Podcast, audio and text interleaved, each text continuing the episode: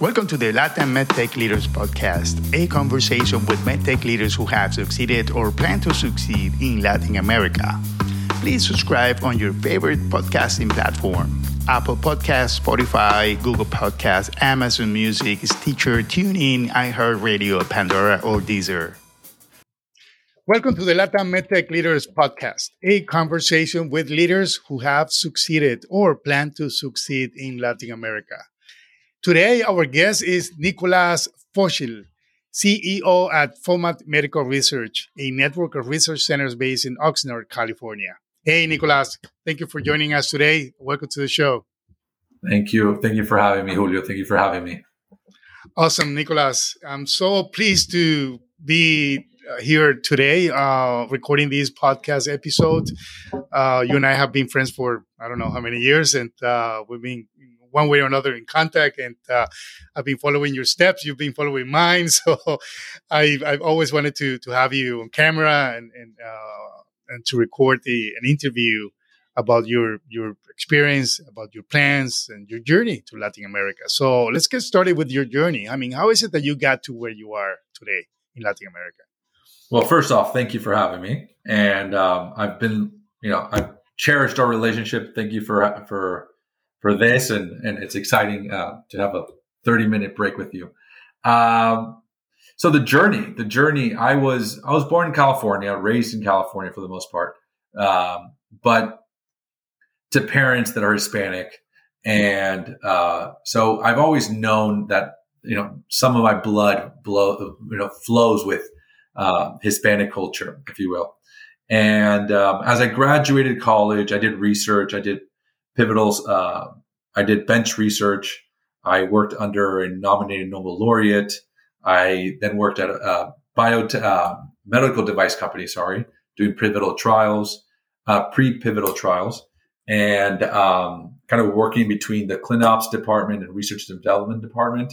So I had a lot of experience from kind of that angle, and then I got recruited by a site management organization called DRS, and at the time.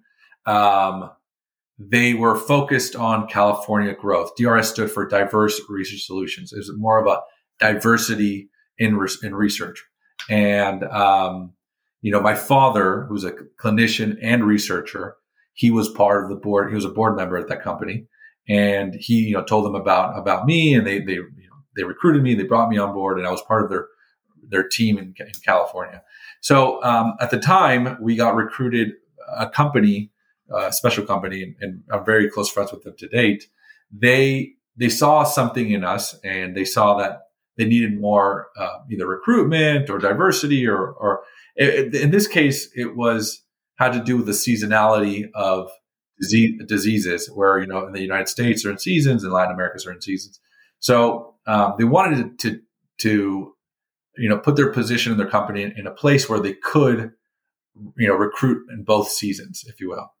So they asked us, and the company at the board level, half the board, or you know, percent of the board, if you will, was interested in, in expanding and taking that opportunity to open Latin America, while the other was, you know, let's focus on California. Let's, you know, let's be laser focused. So I saw this as an opportunity and I kind of going back to my roots and saying, you know, I wanted to explore what it would live like in Latin America. Um, I took, I jumped on the opportunity. So a spinoff, a sister spinoff company called FOMAT Medical Research was built to open in Latin America. And so they, they were two separate companies, but they worked so closely together, um, almost inseparable. And um, I sat on both of them. They're both management teams, but I was leadership over here. I was a CEO, kind of managing director, if you will, of FOMAT. So as, as I kind of expanded into South America. And what an experience! What an amazing experience! I've um, it was phenomenal. We outgrew DRS. Uh, four or five years later, FOMAT actually acquires DRS. Okay. Yeah. So, and today, you know, we, we, sit in California. We actually had some growth in Miami at some point, but then we've, we've since just focused on California and in Latin America. Our U.S. business now sits as, you know, of predominantly the largest part of our business. It's more than, you know, 90% of our business, I would say. But Latin America is still very much in our roots in everything we do. I mean, we obviously do research and everything in Latin America, but the expansion, the way it kind of flowed, um, it enabled us. The success in the U.S. has enabled the success in Latin America, and the success in Latin America has enabled us and the success in the U.S. It's very synergistic in so many different ways. And um, and yeah, so now you know FOMAT then went and acquired DRS, and now it's all kind of one big uh, fun company, fun family. yeah, I like that. that's my story. yeah, it's about having fun. I mean, yeah. contributing to to the world and uh, making a little bit of money here and there. I mean, money's not really the driver. I mean, what you guys do, uh, what we all do. I'm also involved in clinical research. Is fascinating to see the uh, the the outcomes uh, that you reach with all these uh, innovations uh, patients, how you can change their lives. At least with medical devices, implantable devices, they are just fascinating. So anyway, I'm going off topic. The point is that uh, I, I, admire what you do. Uh, thank you for sharing your, your journey. It's a fascinating one, and uh, I'm so glad that you got reconnected with your roots. in, yeah, no, I did. I did, and yeah. you know, throughout the process, I learned a lot. Learned, oh my gosh, you, you learn so much from from mistakes and and you learn probably more from mistakes. So I've had a few of those and yeah. So yeah, those the yeah, but luckily, you know, as long as you keep on pushing forward, it's always been very very a very fun ride. Yeah, yeah. All right. So, Nicolas, uh, let's talk about uh, trends in Latin America that are relevant to our discussion today. What do you see happening in the region uh, that uh, you see are wins to make it more appealing for clinical research? Well, I think a big one, a big one that's happening right now that's very specific to the recent, you know, uh, to our recent history uh, of, of kind of world current current um, what's happening right now in the United, in the world is uh, the, the the wars, Ukraine Russia. So that has is having a direct impact on Latin America, and people's like, wait, wait, what? And uh, so when the U.S many of the pharmaceuticals see I mean, we can kind of go into details as to kind of how they strategize, but um, usually that region of the world is in competition with Latin America. When you when it's a when it's a bidding process, and this sucks to say this because obviously you don't ever want to um, benefit off of something something negative something negative, if you will. But given that that area of the world right now is there's a kind of a question mark. You know, what, when does the war end? Um, kind of what what is, what does the aftermath look like? Um, you know, logistics. You know, bringing kits, taking out kits, uh, monitors, uh, uh, recruitment. Uh, your you know your your compliance, your retention, et cetera, et cetera. That um, even you know from you know, we, we, can go into further detail on, on kind of like all the implications of that. But so as a strategic perspective, uh, sorry, yeah, I was going to say the EU MDR too is affecting uh, the environment in Europe. I mean, right, right. They're busy research centers. I mean, they can't keep up with all the research that they have to do now. right, that, that, too, that too. But spe- when it comes to specifically Latin America, the in, in, a competition when you're like in the, the war room or strategy room, if you will, in Pfizer, call it you know medtech, biotech, pharma, um, kind of you know your first tier you, you know you got the you got certain like europe the north america areas that kind of uh, that sit as like maybe your first tier places you have to be at. But then your second locations and sometimes your third there's there's re- they, they're they're broken down by regions you know and and regions that we fight against are going to be your ukraine your russia. Uh, those are very much where I would say 80, I don't know, I'm throwing this percent out, but more than 50% of studies that Latin America today loses is to that region. Wow. So, Eastern so, Europe in general. Yeah. Yeah. Eastern Europe in general, right? Eastern, I'm, not speaking only Ukraine and Russia. I'm speaking yeah, Eastern yeah, Europe. Yeah. But, but there's, again, there's a huge question mark. You know, do, do these other countries get involved? Um, do, you know, how, what is the aftermath? What about flights? You know, what about electric, what about electricity? What about, you know, there's a lot of, because there's there's a scare of of gas being um, controlled by Russia. So so there's just all of these little uncertainties are now being because clinical research is a very trust driven industry. So if you do it, if I do a job with you and you do a good job, I'm going to come back to you. And if you do a good job again, I'm going to come back to you again. Why am I going to take a risk on this person over here? I'm not really, I don't know who they are. If I've done this job and it's doing a really, I'm having a really good relationship. Uh, so we've seen that time and time again where, where Latin America comes a little short to Eastern Europe, just a little short always because they already have this track record of this history. But for the first time, caused by had to be a war, unfortunately. But you're, you're seeing where there's like this uncertainty over there, and there's there's a lot of the pipeline is becoming larger and larger for Latin America. So I, I do expect in the next 24, 36 months to see a an increase, a large increase in Latin America, which is going to be interesting because at first is everybody's gonna be excited, but then as kind of time progresses, there's to be saturation of the market. There's to be, so, you know, I, I'm very interested to see, you know, where we are three years from today. Very good. Interesting. All right. And, and I will also add that countries are becoming uh, a lot more mature in Latin America. I mean, their middle class is growing, their economies are stronger, they're joining the OECD and that's a big deal for Latin America. For the first time in history, we have all these countries: Brazil, Chile, Colombia, Costa Rica, Peru is in the ascension path. Brazil is in the ascension path. So the OECD is really, really uh, making an impact in Latin America by by increasing the uh, the the uh, standards uh, that this country have to abide to. You know, best practices for social policies, economic policies, etc. Even clinical research policy. There's a document from the OECD on how to do clinical research, how to regulate clinical research. That, that's awesome. Yeah. So, so yeah. Anyway, so um, so yeah, go ahead. I'm sorry. There's a little bit of a connection issue on my end. Um, but but you're absolutely right. You know, Latin America is and it, it's kind of difficult. Many people like try to like sum all Latin America together. You know, there's there's certain countries that maybe, and you know, you have the the right politics versus the left politics. There's there are some difference, but if you want to talk it as a whole, you are seeing uh, a kind of an acceleration in these countries and standardization. Uh, and, the beauty of it is, it's because if you can see what works, right? If you're kind of like from the outside forward, you can see like what, what's working in these countries and you can kind of implement them. So you're seeing like, you're like you, like what you just mentioned. Um, those things like tangibly, objectively make your country better. So, right. So now you're, you can make that decision knowing, okay, th- there's a clear path. If I do this, then this happens. And you're, you're starting to see Latin America.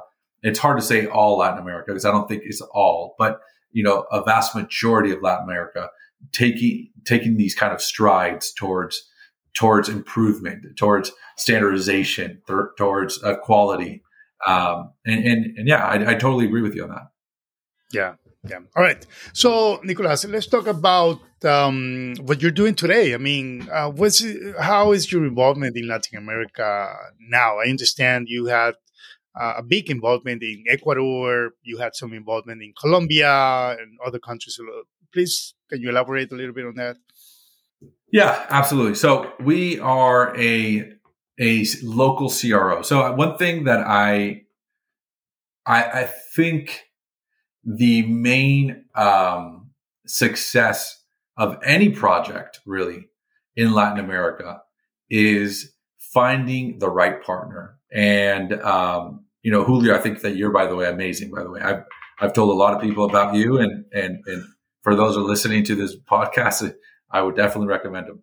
Um, you know, it's, it's, it's about being able to communicate and, and there's a cultural aspect to that, right? It, there's a cultural nuance there that I think is super important because for, for Lat- for Latino, like myself, for example, um, when somebody says, Hey, I'll be there in 10 minutes. I'll see you in 10. You know, it's, you know, you know, that means like, Hey, I'm on my way. I'll be there in 30 minutes, right? You know, you have time, you have time to get a I haven't even taken a shower yet. yeah, you may, exactly. You might still be at home taking a shower. Yeah. You haven't even left. But, you know, for, for maybe, you know, the US, uh, that you know I'll see you in ten minutes Yeah. means Ten minutes okay, is I'll- ten I'll- minutes. 10 yeah. minutes is 10 minutes, right? So having that person that has the clinical research expertise, but able to speak it in both cultural languages, not only lang- not even like English and Spanish, but cultural languages, it's so in- it's invaluable really because they'll be able to translate. No, he's not going to be here in 10 minutes. The dude's taking a shower and he- he'll be here in like 35. Let's go get a coffee. You know, and it gives you time.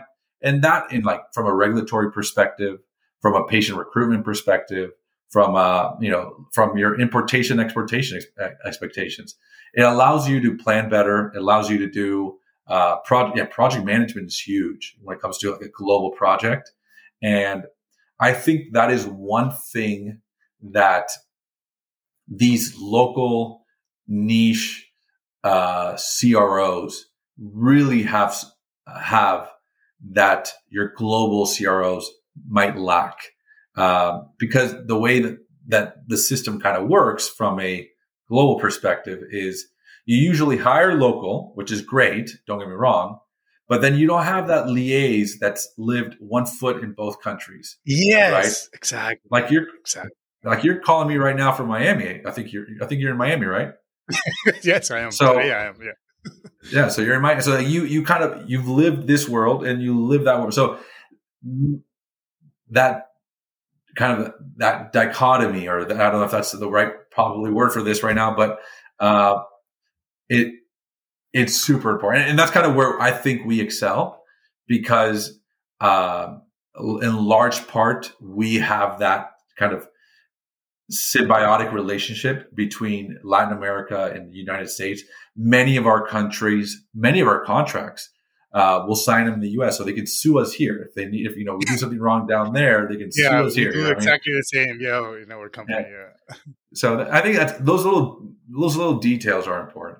Um, but yeah, I mean that's we have presence in Latin America. We do, you know, phase pretty much all phases. Phase one's a little bit less, to be completely frank. Um, and in some countries we don't have presence, but we have local partners that we work with, and um, and so that's a kind of a little bit of different model. Uh, it's the same concept though. Again, still having that relationship, still having that know-how locally, but we don't have. It's not our boots on the ground. It's our partners' boots on the ground. And um, but yeah, so that's kind of our our footprint across. And um, and yeah, I mean, from a local CRO, so we do that regulatory IRB, importation, exportation, your your your monitoring services. But where we also kind of where we started our company, and this is where our, we specialize is our site management side of things. So we actually do the recruitment, we actually do the the visits in some of our countries. That's the one we don't do it in all countries.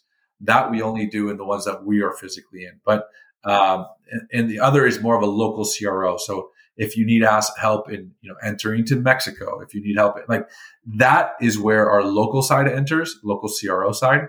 Um, if you need more help recruiting, so with our doctors, with our coordinators, you know that's more of an like an Ecuador thing. You know, you want a vaccine research, so that's kind of our our, our model in Latin America, and we have people super valuable. I mean, people that are, you know, they like you, Julio. Like honest truth, you Thank you. you, you know, Yeah. you can you know you can go into any boardroom and and, and speak and speak your mind, speak the not with knowledge, etc. So people like you are super valuable across Latin America, right? So you uh, you need to be able to find yours is kind of the expertise is from my understanding, you know, Colombia and medical devices, and and in that space.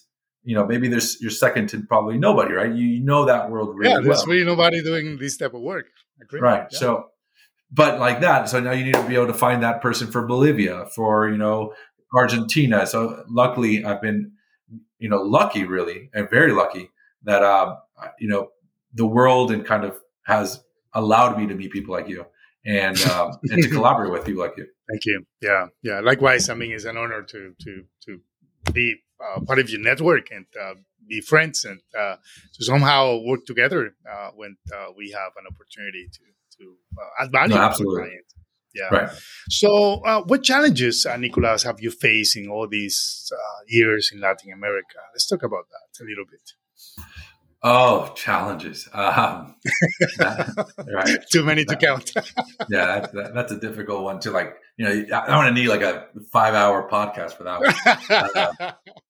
Uh, so, um, what, what, would you say is the top three challenges in, in Latin America?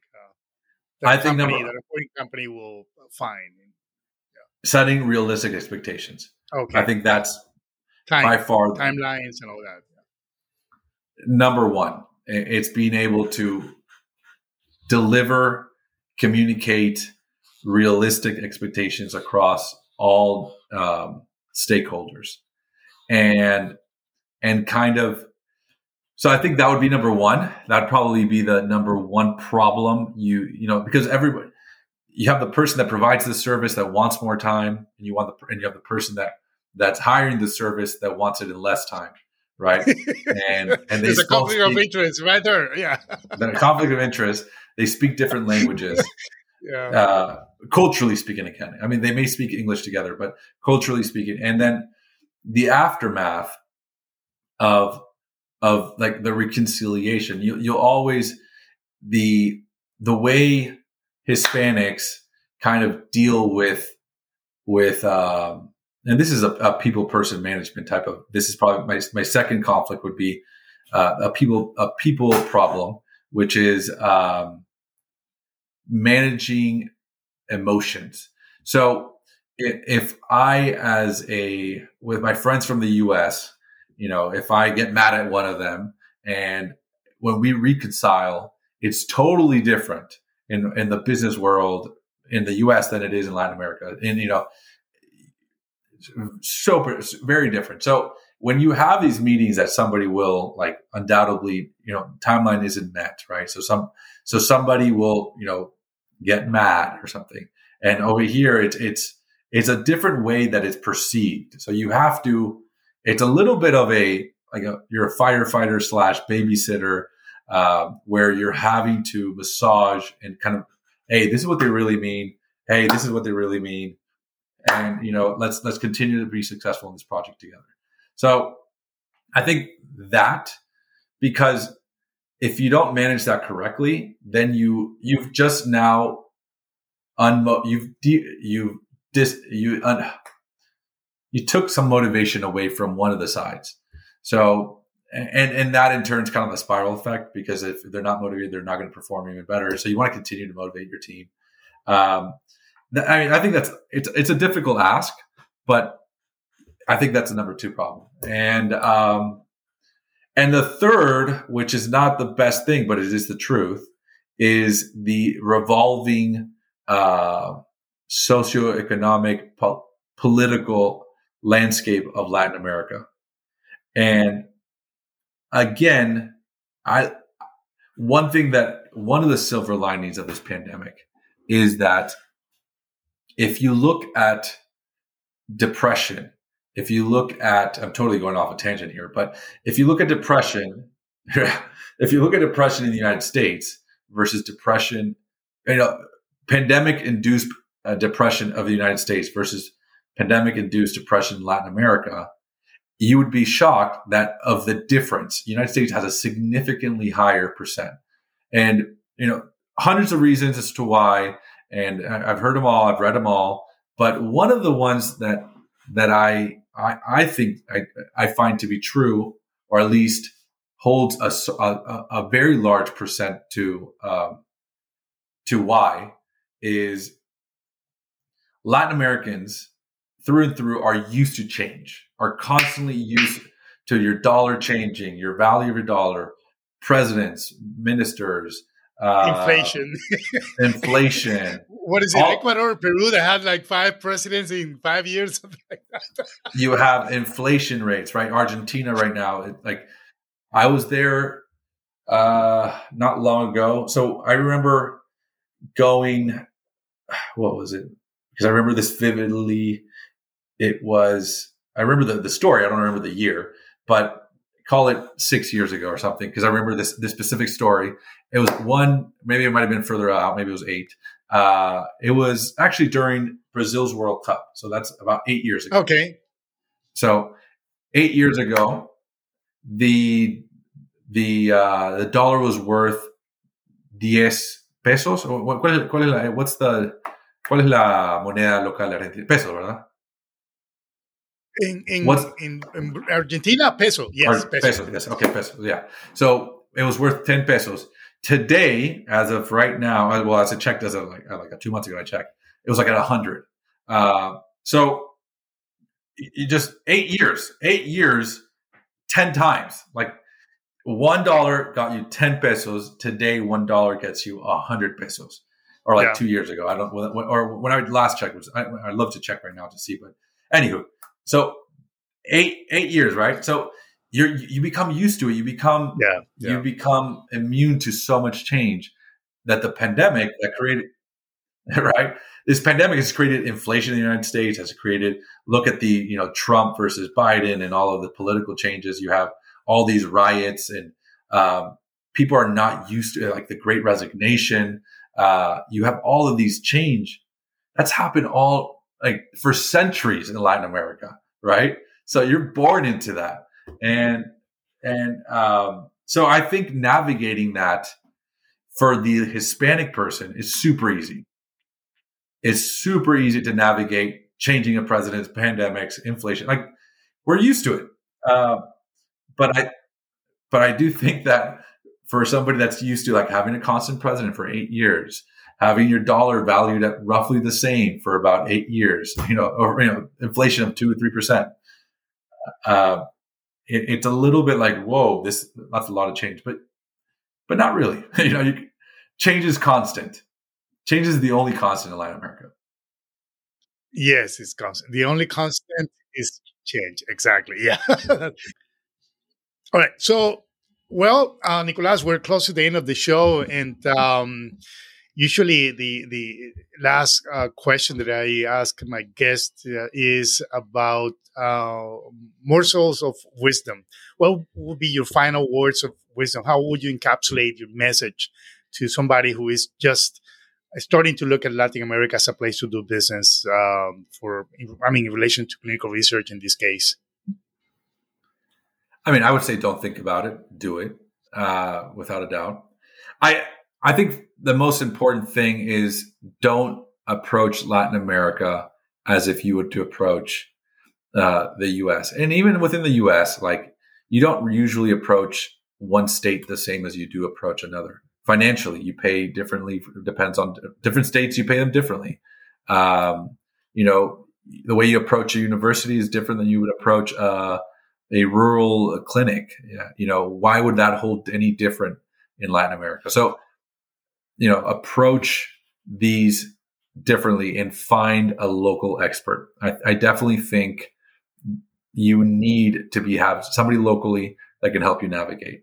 And that, I mean, it, it doesn't have to be you. It doesn't have to be me. It could be anybody. Yeah. Um, yeah. Especially as you do, correctly said, somebody. Yeah. No, no. Uh, sorry, sorry. Alluded to, especially somebody who has, yes, especially somebody who has been in both worlds, who has feet, uh, uh, his or her feet on both worlds. Yeah, can speak both languages, culturally speaking. Right, right. I think that would be my one recommendation because quality, you have it. Patience, you definitely have it. Patient naive, you have you have people that are eager to just continue to do more research. Um, cost is, you know, it's it's a, more affordable. Um, you have very talented people. Actually, just the other day, the other day is like I see the, the other day, like it was yesterday. This is like eight eight months ago. Uh, I I was going through an audit and um, and I brought some of my team from from South America to the audit in, in North America, and um, they the agency when they left, they were they complimented us on the you know the expertise of our South American team as well. And it just it just it goes to show that there's so much talent at a elite you know level um, all throughout Latin America. So, you know, I definitely, definitely, the quality is not something I would be concerned about. Recruitment is not something I would be concerned about. Again, I, I think I've harped on it a lot this call, but I think communication is where I think is the most it, it is the most important piece. And expectations, time expectations. I mean, the meaning of ma- mañana is so different. mañana in, in, in Latin America can mean in a week or in a month. I mean, it's later. It's not tomorrow, the day after today. No, it's someday in the future, right. in the near, future. right. It's also like the tone. It's like, oh, yeah, see, see, see, exactly, and the tone, and the uh, tone. Yeah, right. that's that's key too. and and another thing is the the holidays. That's another one. Like the holidays, yeah. I just find that there's so much more holidays in Latin America than there are. Like, oh, I mean, and yeah, that's a religious uh, issue, Yeah, something but- that we inherited from the Spanish culture, and uh, every every two or three weeks there's a religious holiday. but, Say but you have to embrace say it. Julio. Yeah, Huh? yeah. You have to embrace it. to do- Yeah. Embrace it. Like learn, Yeah. lean into it. Yes. Realize that that is what you're, you're not going to change this system. This system is not changing. So, so lean into it. Realistic expectations, and I promise you, it'll be successful. That's my my my takeaway, I suppose. Beautiful, beautiful, Nicolas. Thank you so much for being the show. I really enjoy our conversation as always, and I look forward to to being in touch. Thank you. Thank you for having me. Thank you for having me.